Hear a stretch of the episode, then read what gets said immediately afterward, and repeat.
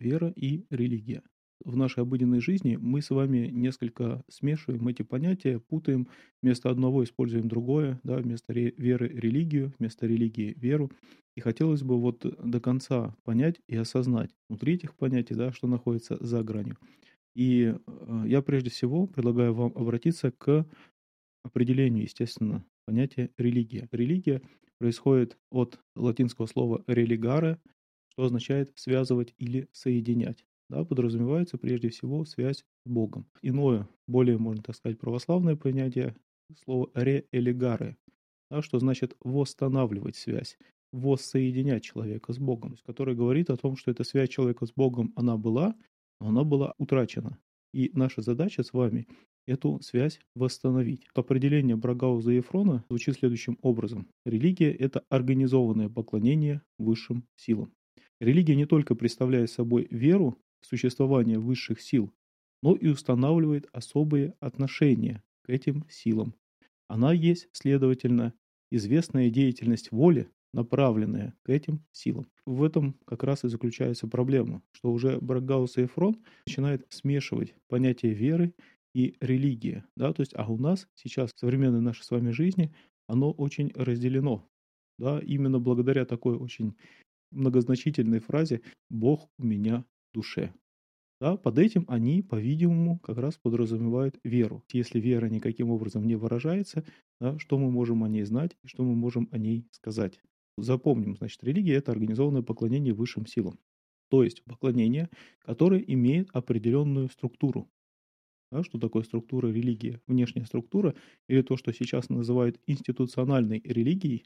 Да, то есть это религия, которая подразумевает под собой определенное место, храм, да, подразумевает определенного человека, допустим, священника, да, и подразумевает определенный набор последовательностей взаимоотношений да, со всем этим, с окружением, со священником, с, со святыней и так далее. Да, то есть это обряды, календарь церковный, Э, священнослужители, да, то есть и определенная то есть форма организованного поклонения. Дальше нам нужна понятие веры. Значит, вера, то же самое Брагаус и Ефрон говорит, признание чего-либо истинным часто без предварительной фактической и логической проверки.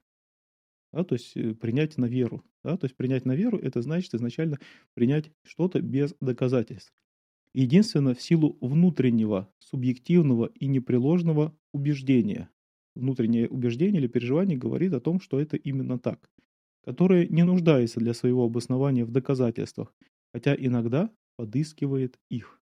Он наибольшим образом э, именно попытался представить обычного человека, у которого есть вера, с одной стороны, да, то есть он знает о каких-то определенных установлениях православной церкви, догматах знает, да, но при этом а, он часто в них либо сомневается, либо а, как бы не может понять и пытается каким-то образом найти доказательства, соответственно, для этой веры. В чем, собственно говоря, разница? Да, то есть разница заключается в том, что вера действительно это продукт внутреннего взаимодействия да, или отношения к Богу.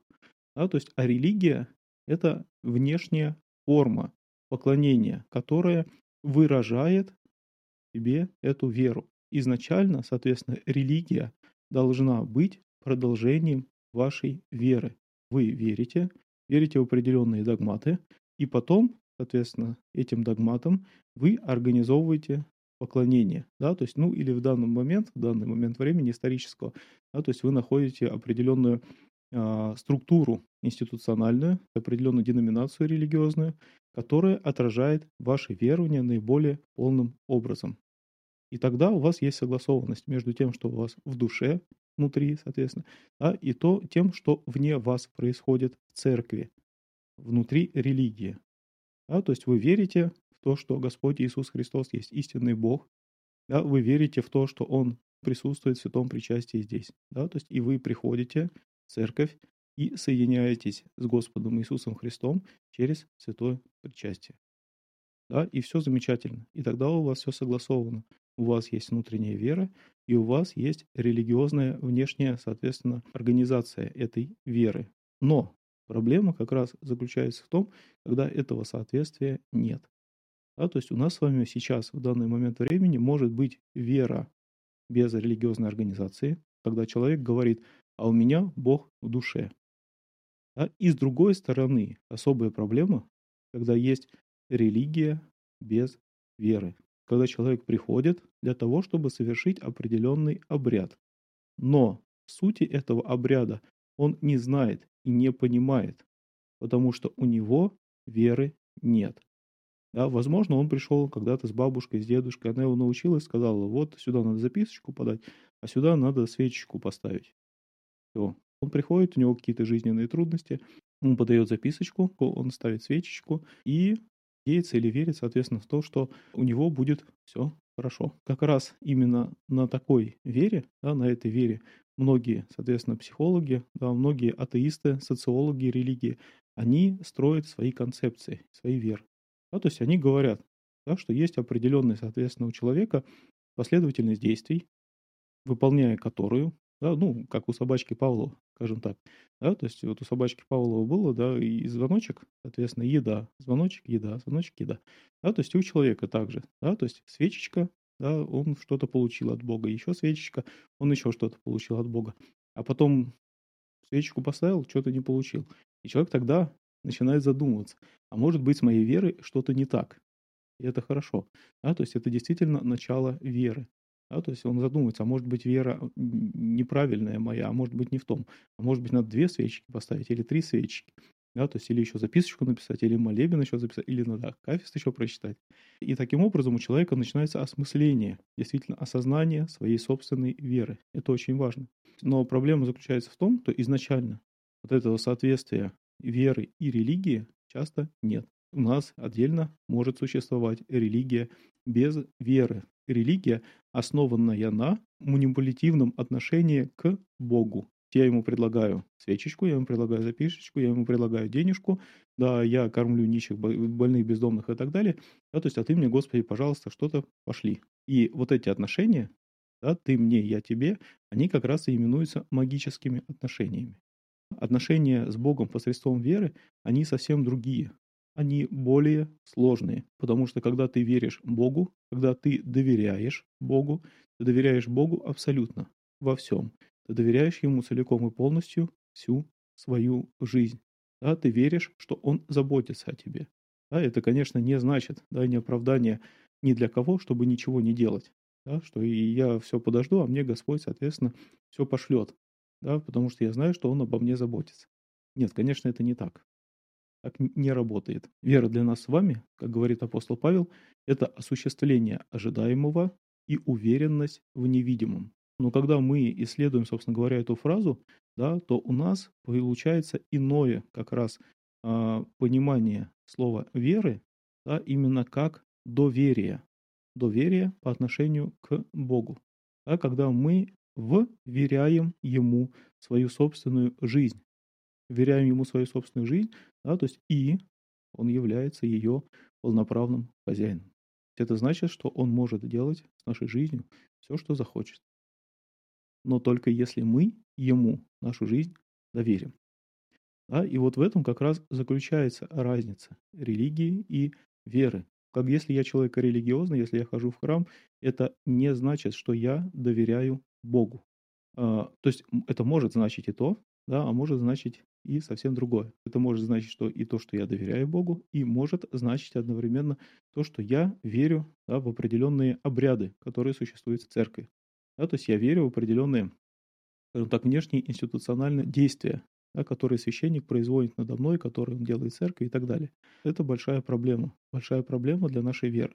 Да, потому что многие люди, они останавливаются на этой форме религиозного, внешнего религиозного поклонения. Останавливаются на этой форме религиозного поклонения и уже не могут пробиться на уровень веры. Да? И через какое-то время, когда они понимают, что вот это вот религиозное поклонение, оно не дает, скажем так, должных результатов, которые они бы ожидали. Да? Ну, как я сказал в примере, например, да, то есть свечечку поставил, а ничего не произошло. А вроде как бы должно было что-то произойти да, и всегда же происходило, и сейчас должно было происходить. А сейчас почему-то не работает. Да? Либо второй вариант, да, когда подходит к батюшке, к священнику, а ему говорит батюшка, а как, где твоя вера? В чем твоя вера? А ты исповедуешься, причащаешься. Он говорит, нет, а зачем, как бы, вот меня бабушка научила свечечку, и все. И этого достаточно. человек, приходя уже поставить свечку, он понимает, что уже нужного результата, возможно, он не добьется. Да, и вот тут либо он делает шаг навстречу к вере, да, либо он уходит из церкви. Да, потому что в церкви для него больше непонятно, собственно говоря, что делать. Да, как бы для него вот церковь это место, где можно поставить свечку, где можно заказать записку, да, где можно совершить требу, панихиду о своем родственнике усопшем там и так далее, покрестить ребенка, прийти и отпеть ребенка. Да, то есть совершить какие-то внешние действия. И здесь начинается, соответственно, у человека кризис веры. Да, и либо он уходит, да, он может искать среди других каких-то вер. Он говорит, может быть, вот эта вот вера неправильная. Да, приходит другую веру, ему говорят, а что у вас тут главное? Он говорит, а у нас тут главная медитация, осознанность. Да, он сидит, медитирует, осознает себя. Да, но в итоге все то же самое. Да, все то же самое происходит, когда он понимает, что он находится на внешнем уровне религии, скажем так. Да, то есть, а не на внутреннем, не в вере. Да, он думает, что через осознанность, через медитацию его жизнь, она станет лучше. Она лучше не становится. Она становится намного сложнее, да, потому что он все дольше и больше и больше осмысливает. Да, он запутывается фактически в этих своих мыслях, а в этих своих осознаниях и понимает, что какие-то установки, которые он формирует себе во время медитации, они ему в практической жизни очень мешают. Он не понимает, почему отношения с людьми не ладятся да, что-то становится хуже. Я почему-то чаще испытываю чувство вины перед другими людьми, пока он не перейдет на другой уровень, уровень веры. И вот здесь очень важным да, является именно осознание, скажем так, того, откуда вера происходит. Э, был Адам, да, который существовал, э, был сотворен в раю. Он был изгнан из рая, и вот тогда начинается, как раз появляется начало и вере, и религии да. Но э, там вера, конечно, была другая, потому что Адам, собственно говоря, он видел Бога. Он ходил перед ним и ходил перед ним лицом к лицу. Да? Очень сложно, конечно, назвать это верой. Да? Но складываются первые религиозные отношения. Да? Появляются первые жертвоприношения, да? Получай, появляется первый, соответственно, культ. Но там отношения как раз веры и религии они более тесные. Человек тогда, он не будет делать еще, что он не понимает. Не будет приносить в жертву Богу Агнца, если он этому Богу не верит.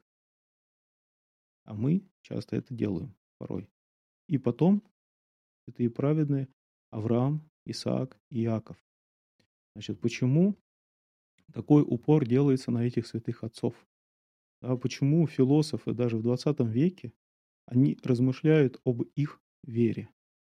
Да, и в чем, собственно говоря, уникальность этой веры? Да, и отчасти вот уникальность этой веры – это уникальность э, иудейской религии в целом того времени. Вера Авраама, Исаака и Иакова была верой не столько религиозной, сколько верой личной не было особого, собственно говоря, формы поклонения. Форма поклонения могла быть разная, да, то есть, ну, основная, понятно, что это была молитва, было жертвоприношение, но не было отдельных людей, не было священников, да, то есть не было храма, обособленного от жизни, обособленного от жизни некоторой организации, которая считала бы себя, скажем так, э, профессионально верующими да, или профессионалами в вере можно так по-другому сказать, да, как мне недавно сказали на э, крещении, перед крещением, на оглашении. Одна женщина сказала, ну вы же профессионалы, батюшки, да, в своей сфере.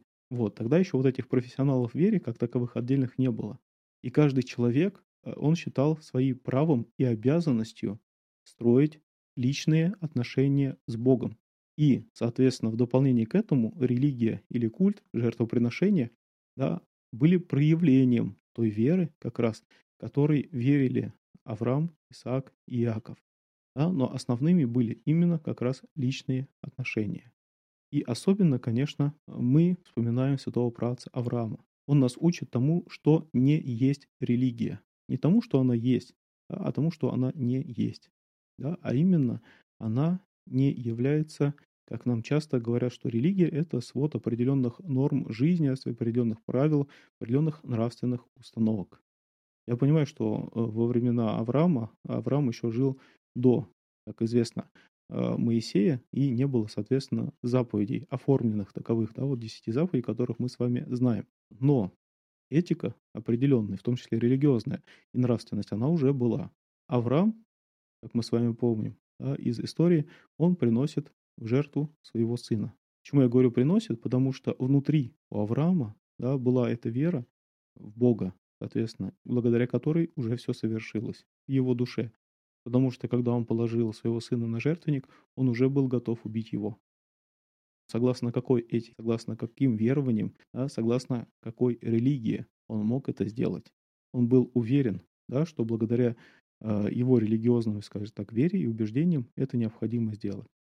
И вот здесь говорится о личных отношениях с Богом. Они для Авраама являются первичными. Они для него являются самыми важными. Важнее, чем взаимоотношения со своим сыном. Да, важнее, чем возможные последствия и проблемы, скажем так, да, там, в понимании сына, в отношениях с сыном и так далее. Да, понятно, что а, Исаак, он прообразует собой Господа Иисуса Христа. Да, это понятно. Да, но если бы, наверное, не было Авраама, да, возможно, Господь бы Иисус Христос и не пришел в наш мир. Да, потому что, посмотрев на Авраама, Господь, Он увидел ту веру и ту любовь, которую может любить человек, которую может любить человек Бога. И он говорит, если человек может меня любить такой любовью, я, значит, тоже могу его любить. Я люблю его еще больше любовью. Да? И вот я удержал его от убийства своего собственного сына. Да? То есть, а своего ради вас, грешников, я принесу в жертву. Это очень важно понимать, да? что вера, личная вера человека, она дала такие последствия, душеспасительный для всего человечества. Есть отдельная история, история о Милхиседеке. Вот Милхиседек, царь Салимский, да, который тоже считается прообразом Христа, потому что он был одновременно и царем, и священником. Собственно говоря, кто это был такой, да, это очень загадочная личность Ветхого Завета. Да, но до Моисея, в принципе, а, нам неизвестно и не существовало как таковой в иудаизме институциональной религии. Ее фактически а, создал, можно так сказать, Моисей. И она нужна была именно как внешняя форма организации народа тогда да, и организованного поклонения. В том числе отсюда, соответственно, рождаются вот эти вот представления о том, что религия – это одна из форм борьбы с какими-то страхами, с какими-то переживаниями, она организует форму потребности в защите и так далее. Да, то есть, возможно, психологически, да, отчасти именно из этого и рождается религия. Да, но прежде всего, конечно, это определенное божественное установление, которое происходит на Синайской горе и последствия которой мы с вами имеем и сейчас. Но тогда люди жили в Египте, жили в Египте долгое время, и у них были утрачены уже личные отношения с Богом. И тогда появились, скажем так, профессионалы в религии, отдельное колено, колено Левина, которое было отделено от всего народа израильского для служения и для поклонения Богу особым образом. И вот, к сожалению, вот эта тенденция в религии, она присутствует у нас и сейчас. Но существует и тенденция обратная, когда как раз люди, многие, находящиеся уже внутри религии долгое время, они говорят о том, что нужно нам вернуться, соответственно, из вот этих вот отношений с Богом, которые являются неправильными, когда есть избранные профессионалы да, в религии, священники и так далее, да, которые вот взяли на себя первенство и взяли на себя такое особое служение, предстояние перед Богом, да, мы тоже хотим, говорят они, предстоять перед Богом. Каждый человек, как сказано в посланиях апостольских, каждый человек, он имеет царское священство. Каждый из вас. Да, то есть и на этом основании отчасти возникает протестантизм. Да, когда вроде как убирают священство, все братья и сестры, да, все равны друг другу, да, но потом так или иначе все равно организуется каста, скажем так, более просвещенных да, пастырей, соответственно, которые фактически выполняют функции священников. И э, э, проблема все равно остается, да, в том числе и в протестантской церкви, она не решена. Да, но вот эта вот попытка решить эту проблему, да, попытка э, постоянно, собственно говоря, вернуться вот те времена Авраама, Исаака и Иакова, она существует. Да. Не все люди делают это гласно. Ну, помощью организации своей собственной религии, скажем так, да, как протестанты. Некоторые люди пытаются осмыслить это внутри религии, выстроить свои личностные отношения с Богом, которые выстроить очень сложно. В том смысле, что с Богом, когда ты общаешься, как, примерно так же, как ты общаешься с другим человеком. Да, ты с ним говоришь, да, он тебе может ответить. Ты с ним говоришь, он тебе может не ответить. Ты с ним говоришь, ты можешь чувствовать, что он тебя не слышит. То есть все так же, как и с человеком происходит. И такие личностные отношения, они не дают человеку никаких гарантий. А религиозные отношения, они дают. Ты денежку пожертвовал, у тебя будет все хорошо. Ты свечечку поставил, у тебя будет все хорошо. Ты Акафист прочитал, у тебя будет все хорошо. Я иронизирую здесь, вы поймите да, с одной стороны. Но с другой стороны, когда вы приходите в церковь, когда вы приходите за свечной ящик или к священнику и говорите, понимаете, батюшка, у меня такие проблемы серьезные, там, с работой, с детьми, еще с чем-то. Что мне делать? Священник говорит, вот, сын мой, если у тебя проблемы на работе или проблемы, там, ты не можешь себе купить квартиру, прочитай Акафист святителю Николаю. О, точно, Акафист святителя Николая. Сейчас я прочитаю. Да, прочитал Акафист святителя Николая, такой, опа, работа появилась. Удивительно, очень интересно, как это здорово работает, да? Так, а вот теперь денег мне побольше нужно, батюшка, что мне еще сделать? Надо молебен еще заказать святителя Николая. Ты читай Акафист, дальше продолжай, а потом еще молебен закажи. Хопа, молебен заказал, такой, о, здорово. Да, и это все хорошо. И это может стимулировать человека к вере. А что произойдет, да, то есть если в какой-то момент Акафист перестанет работать или молебен перестанет работать, когда ты поймешь на самом деле, да, что это был просто подарок от Бога в начале твоего жизненного пути, в начале твоей веры. Да, что произойдет с твоей верой потом? Будешь ли ты верить Богу, если чудеса в твоей жизни, они перестанут совершаться? И поэтому я говорю, что в религии все проще. Да, то есть религия нам дает какую-то надежность. Да, она говорит о том, что вот, как я каждый раз спрашиваю, зачем вы приходите крестить детей? Да, мы приходим крестить детей, соответственно, для того, чтобы получить защиту для них. Приходишь в храм, совершается какой-то обряд, да, священник что-то делает, там погружает человека в воду, да, читает какие-то молитвы, заклинания, и все. Человеку ничего не может угрозить, грозить больше. Да, то есть никакой ни дьявол, ни сглаз, ни порча, ничего его не коснется, соответственно. Да, то есть это очень просто. Да, а помолиться и попросить Богу довериться Ему, это намного сложнее. Чему, собственно говоря, все это видео? Это видео в том, чтобы а, вы попытались осмыслить свою собственную веру. В чем она? Да, не является ли она лишь всего лишь нагромождением вот этих вот верований да, в определенные действия, в определенные последовательности, в определенную обрядовость, которая находится в церкви? Или ваша жизнь является действительно полным доверием к Богу?